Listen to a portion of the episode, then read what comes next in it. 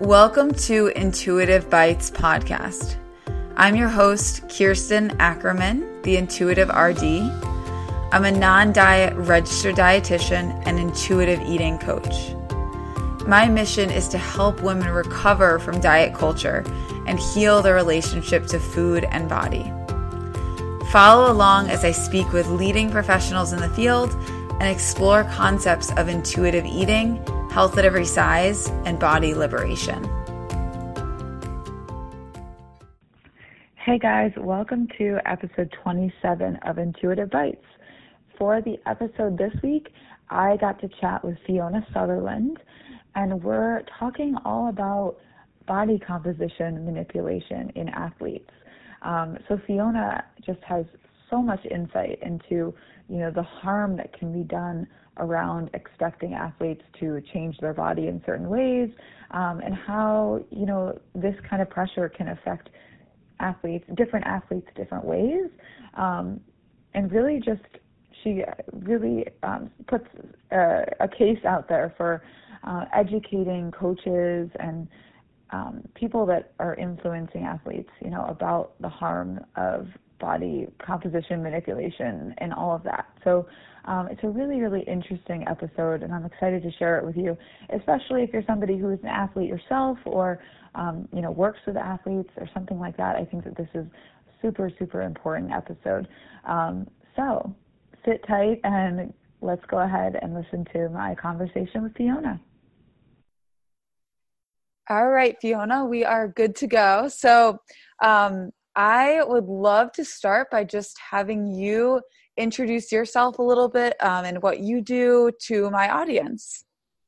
Sure, Kirsten. Well, first of all, thank you so much for having me and inviting me. It's a real pleasure to be here with you today and to be chatting a bit about things that, you know, I know both of us are really passionate about. Yeah. Um, so, a little bit of my history. I have been a dietitian now for almost 20 years, which is a little bit frightening every time I say that. I think I've been saying 15 years for most of the past five years. So, all of a sudden, I was like, oh, maybe I need to change that just a little to be transparent. Mm-hmm. Um, look, in my early years of dietetics, I had no idea what I wanted to do and specialize in. And over time, I guess I stumbled across lots of different ways of working with people. Um, I started off in working in clinical practice in the UK. Um, that wasn't for me, just kind of long story short. Mm-hmm. And then um, I, have always been very interested in, in sports and performance nutrition. Um, I was an athlete myself, mm-hmm. Um, and so have had a special kind of interest in that.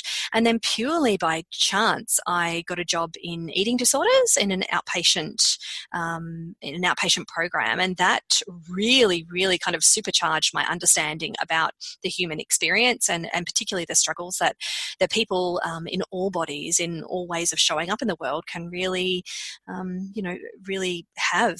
Um, so that that you know has really intersected with my sports nutrition work over over mm. years um, and i've now kind of really come to understand that you know um, that you know um, pressures in this sporting environment certainly um, can have a significant influence not only on sporting performance but also on psychological and physical health um, and and there are certainly ways in which dietitians and coaches and other support people can can can help athletes to be mm-hmm. able to not only perform well but also have a, you know a life where they're not constantly you know feeling under pressure or um, or stressed about their bodies and and achieving certain body shapes and sizes and weights and um, you know, I know it's just a really, it's actually really tricky. It's a really tricky intersection to work in, but it's something I feel really passionate about because I do feel like we could do better. I feel mm-hmm. like we mm-hmm. could, you know, um, take a bit of a stronger stance on certain things and maybe, you know, become a lot more curious about other things. Mm-hmm. Um, so a, a couple of years ago, which has been quite formative in my learning. I also became a yoga teacher.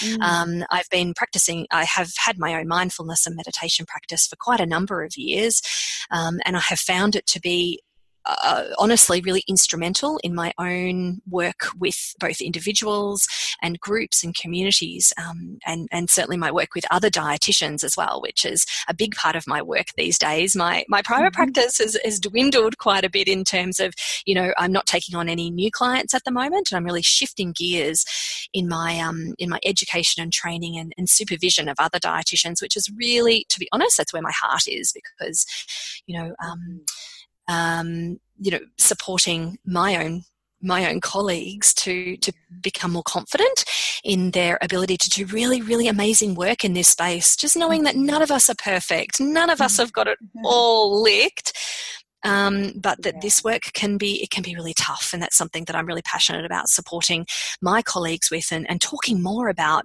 things that can make a difference and you know those tricky sticky icky awful tough conversations that we really don't want to have but we've got to have um, so i'm sure that's what you and i are going to be really digging into today kirsten so oh i really gosh. appreciate this yeah yeah and i know that i for one certainly appreciate your guidance so i'm so excited that you're you're kind of going in that direction and and and just helping you know people like myself um, you know dig more into this work and and get into this space.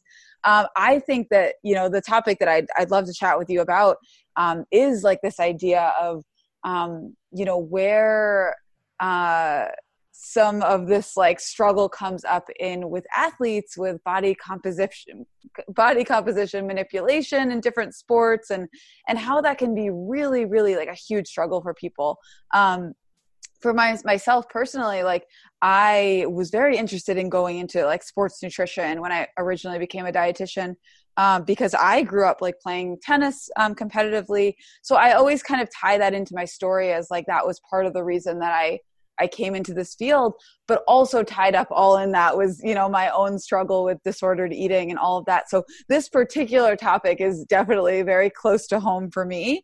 Um, but i'd love for you to just like I guess introduce a little bit um, just even what this um, this issue is, and really like how big of an issue is this um, this thing with body comp- composition manipulation with athletes? Like, is it affecting a lot of people, and like, are what certain sports is it like really affecting?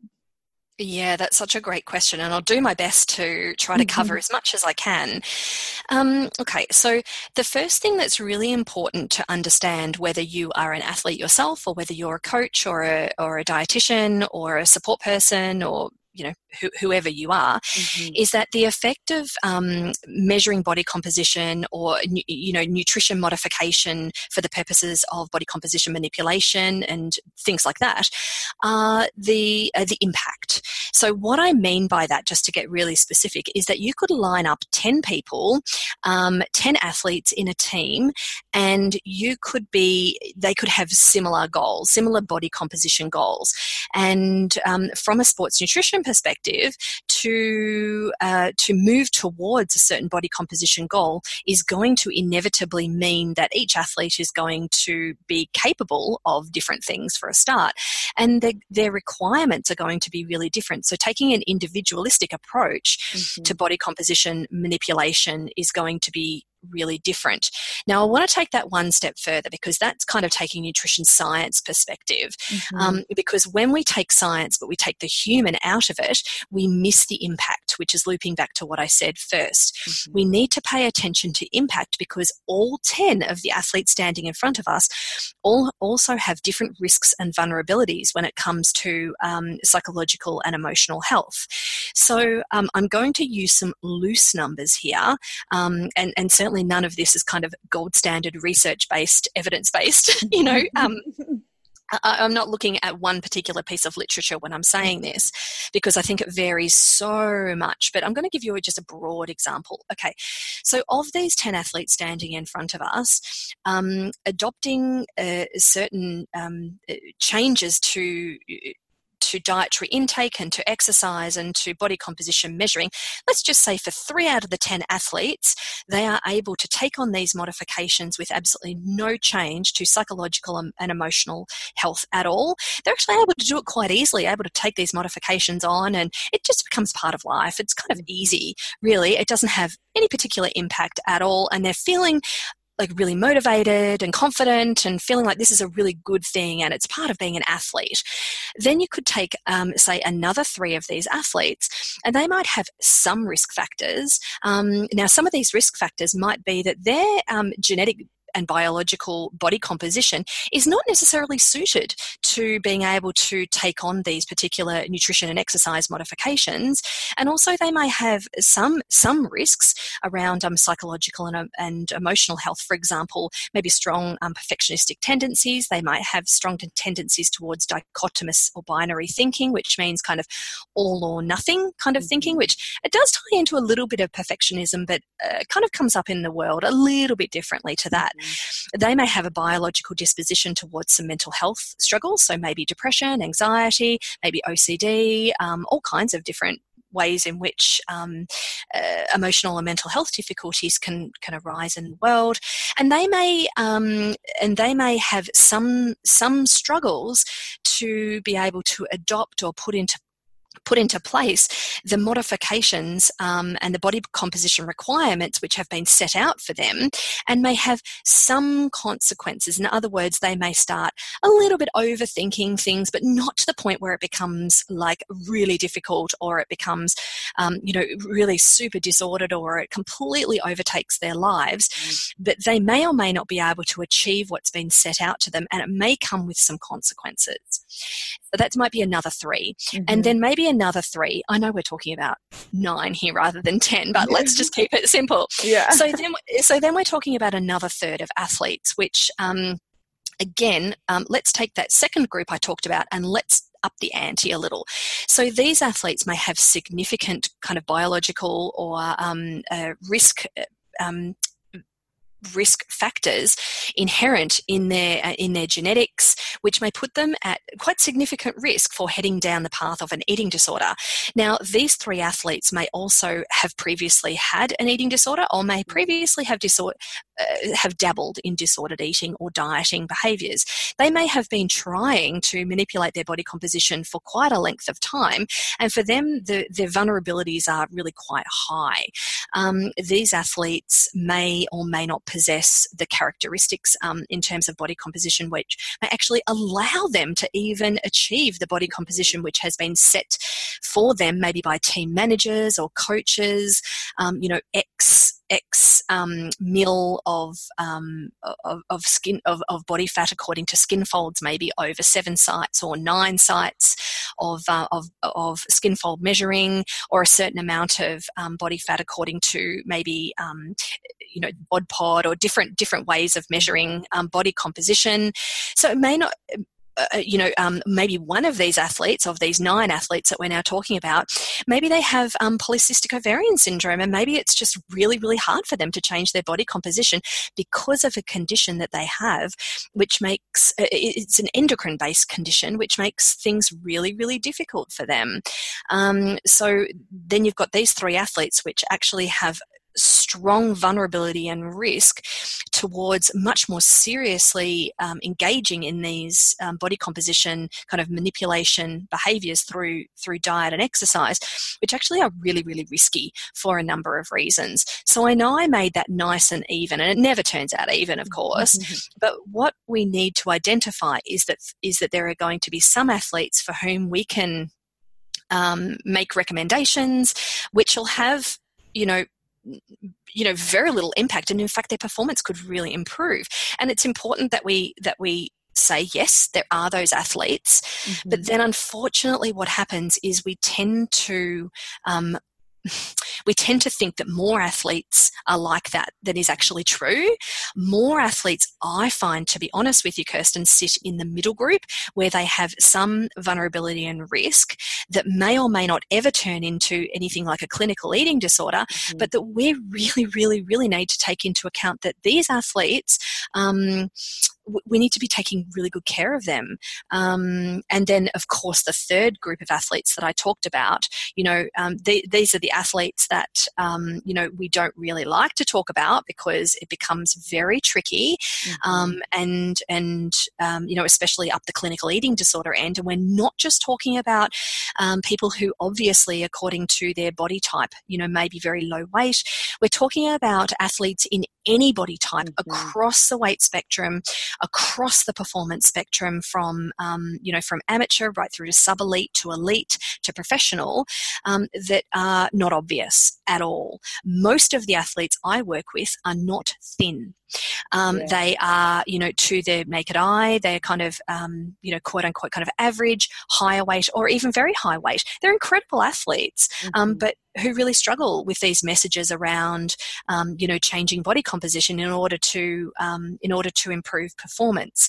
So um, that was a really long-winded mm-hmm. answer for you, but I think we need to be so paying good, attention. Though to, to all the athletes that you know come into our practice. Yeah and i think it's so interesting just like the way you laid that out um you know it makes it really clear that like that uh, you know our culture kind of makes it it seem as though if you try hard enough anyone can achieve this body composition or whatever or like these changes in their body. And and obviously you know we know that is not true. Um, but even that i think is, is a huge statement to say like actually like um, there's a human underneath there and there's a lot of impact that can come from trying to achieve this thing that actually might not be possible for that person at all you know that is exactly right. and what you spoke about really beautifully there is it's the striving and the driving towards this some in some cases it's a fairly nebulous kind of goal mm. that is not based in evidence. There's n- there's nothing about these particular numbers that have that are strongly rooted in research or literature or even real life which tells us this th- this particular body composition will result in best performance. That's just not the way humans work. And um, what I'm noticing is that in some sports or in some teams, they're doing it much better than others.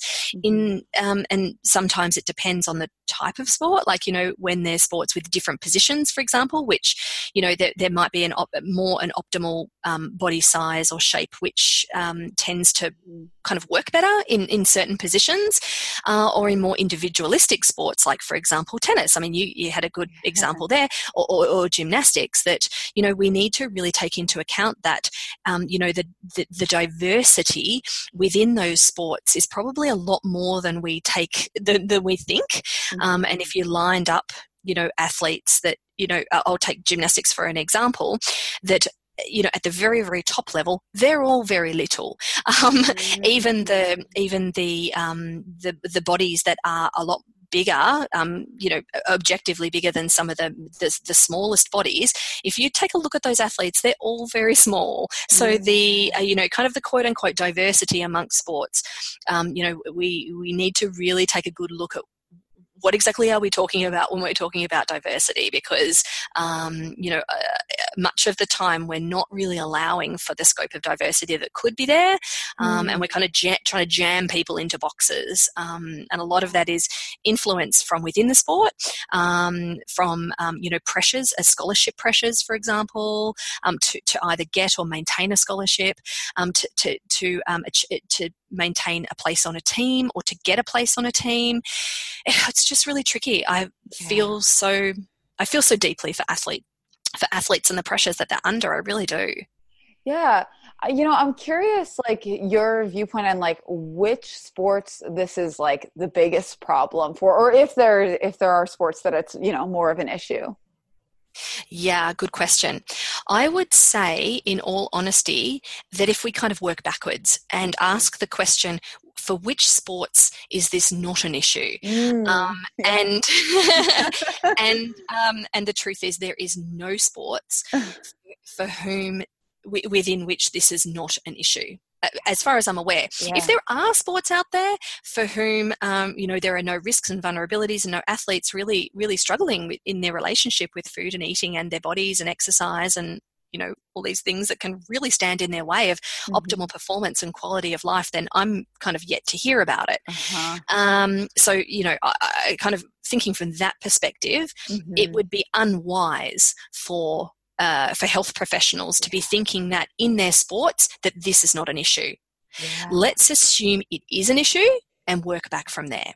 Um, yeah, well, I, I, think what that does is also holds us account- accountable too. Mm-hmm. I mean, the number of sports dietitians that I have spoken to or that I've seen, you know, write online or in media say, "Oh, I don't work with um, athletes with eating disorders," mm. and I'm like, "Yeah, you you, you definitely do. It's just that you don't know about it.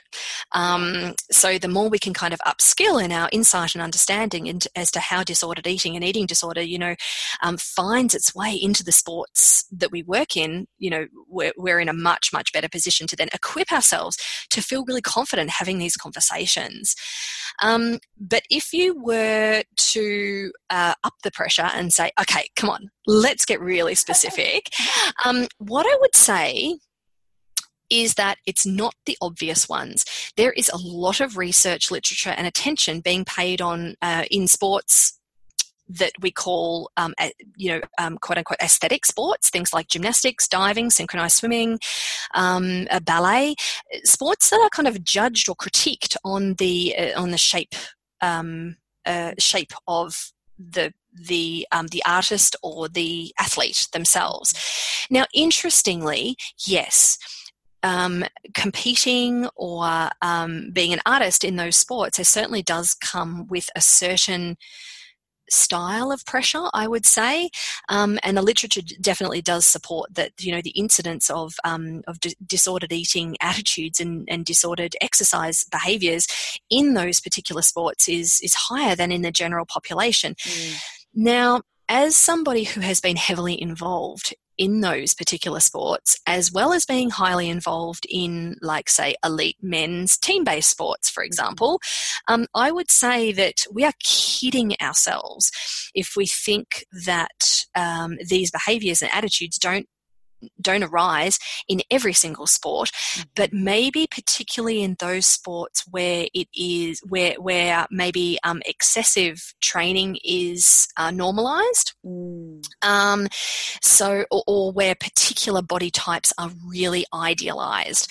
So, for example, um, running, uh, triathlon, rowing.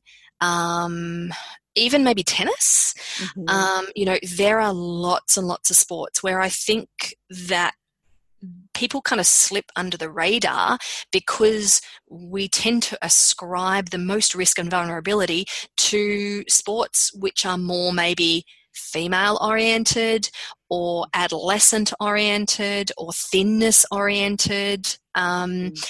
and I think what that does is it kind of leads us up the garden path, and mm. and we don't we don't kind of put our attention where it needs to be, and that is across all sports, all genders, all bodies, all levels, um, and we're kind of yeah putting our attention in places that it doesn't need to be. Maybe mm. oh I don't know. Mm, I think attention still needs to be on those sports.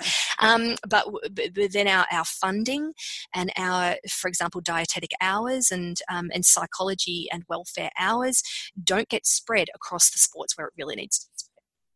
Yeah. So, you know, I feel like this begs the question like, so if there's a coach or somebody, you know, listening that's like, oh, wow, like I'm working with athletes, like, how can I um, make a better impact like what would be your message to that to that coach right now you know that that they could help? Yeah that's such a great question. Okay. I work a lot with coaches, um, and it's well known, um, both both in the literature and research, and also any athlete and coach will tell you that the role of the coach is absolutely instrumental in setting the scene and setting the attitudes of the of the athletes and other mm-hmm. coaches and support people around within a particular sport. Um, and certainly, the culture of a particular sport can be very much set up by the coaches of that particular time. So whether they're more um, authoritative or more um, permissive, or you know what kind of leadership style they have, and certainly what kind of um, attitudes um, and beliefs that they are coming to the sport with. So, with that in mind, um, what I would say to coaches like if there was a coach sitting in front of me let's just pretend we're having a little yeah. conversation with a coach or mm-hmm. you know I, I, do spend some time with coaches the message that i say that i try to send to them is your words matter mm-hmm. your role modeling matters your leadership matters um, your athletes and the and the other coaches and the support staff that hang around with you and are employed alongside of you, they are listening and watching for your words, mm-hmm. um, your words and your actions what I often will say to coaches is, you know, um, spend some time, if possible, um, you know, really deeply considering your own attitudes and beliefs about bodies, about mm-hmm. eating, about body composition, measuring and manipulation. And just have a little think about you know um, what aspect of that are you bringing maybe from your own athlete history? Um, and what aspect of that might be helpful to kind of leave behind knowing what we know now about the way that language and um, behaviors influence influence athletes, you know, we didn't know um, even 20, 30 years ago, maybe when current day coaches were athletes themselves, we didn't know that, um, you know, that, that measuring body composition so regularly or doing this, you know, acute body composition um, manipulation could possibly be harmful. We just didn't know. Mm-hmm. And now that we do know, I often say to coaches, when we know better, we actually need to do better. And there is a responsibility that lies within your role that doesn't hold you responsible if one or more of your athletes gets themselves into a pickle, um, you know, with food and eating and exercise, it is not your responsibility, is not your fault. And alongside that, it is your responsibility to send messages to all your athletes, which encourages them to um, see their quote unquote best, not within a particular body shape, size, or composition, but within what they are capable of, to really encourage their potential mm. um, without triggering their risk. Um, so you know and seeing each of your athletes as individual humans that come with them a particular set of um, circumstances a particular unique set of potential um, and and also additionally risks and vulnerabilities which really need to be um, taken care of. So i think you know some coaches are doing an incredible job. You know i really tip my hat to the coaches that are doing mm-hmm. such a great job at seeing their athletes first and foremost as humans um, and then also you know there's the invitation there for coaches to really step up step up into that space where um, they take their role really seriously. Um, not that they don't, of course, mm. um, but they take their role seriously particularly in the way that they speak about and promote the acquisition or the driving towards certain bodies or body types or body composition or certain ways of eating, even um, as being, you know, um, more important or being more valuable or more worthy. Um, and I think there's lots of different ways that coaches can do that. But first and foremost, take a look at your own backyard, first of mm-hmm. all. Oh my goodness, that can be so deeply uncomfortable, and I really get that. Uh-huh. Um, and then, second of all, you know, set up your leadership messaging so that athletes are really clear that um, you are caring for them each individually as athletes. Oh, what a great message. I love that. that. That was that was so helpful. I'm curious like do you have resources for coaches like training materials or like what do you have um yeah available to help people in this realm?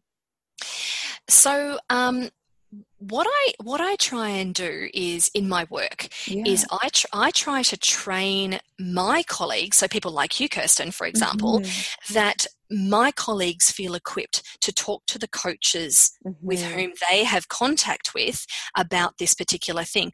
I'm I am by no means the only person who can talk to this. There are mm-hmm. tons and tons and tons of people all over the world who can talk to this topic really, really well. So what I've got set up is um, an online course which is called eating disorder eating disorders in sport mm. um, and the the kind of ideal audience for that is is dietitians all mm-hmm. dietitians not just sports dietitians mm-hmm. um, but interestingly kirsten i find it fascinating i've got coaches in that course i've got mm-hmm. psychologists uh, in that course counselors therapists um, um, exercise physiologists i've got a physiotherapist in the course it's so mm-hmm. interesting and they have given me some really interesting feedback. They're like, wow, you, I can tell that you've really tailored it for dietitians. Like there's a lot of kind of nutrition, um, you know, nutrition and dietetic content in there, but they're like, wow, this is actually, this messaging is important for everybody. So, um, wow. so, so my particular role is to train, I guess, dietitians to then get the message out there. So if anybody's interested in that course, then um, then you can find that on themindfuldietitian.com.au. And there's lots of different um, little mini courses, freebies, mm. um, webinars, longer courses. So this is a longer course of mine.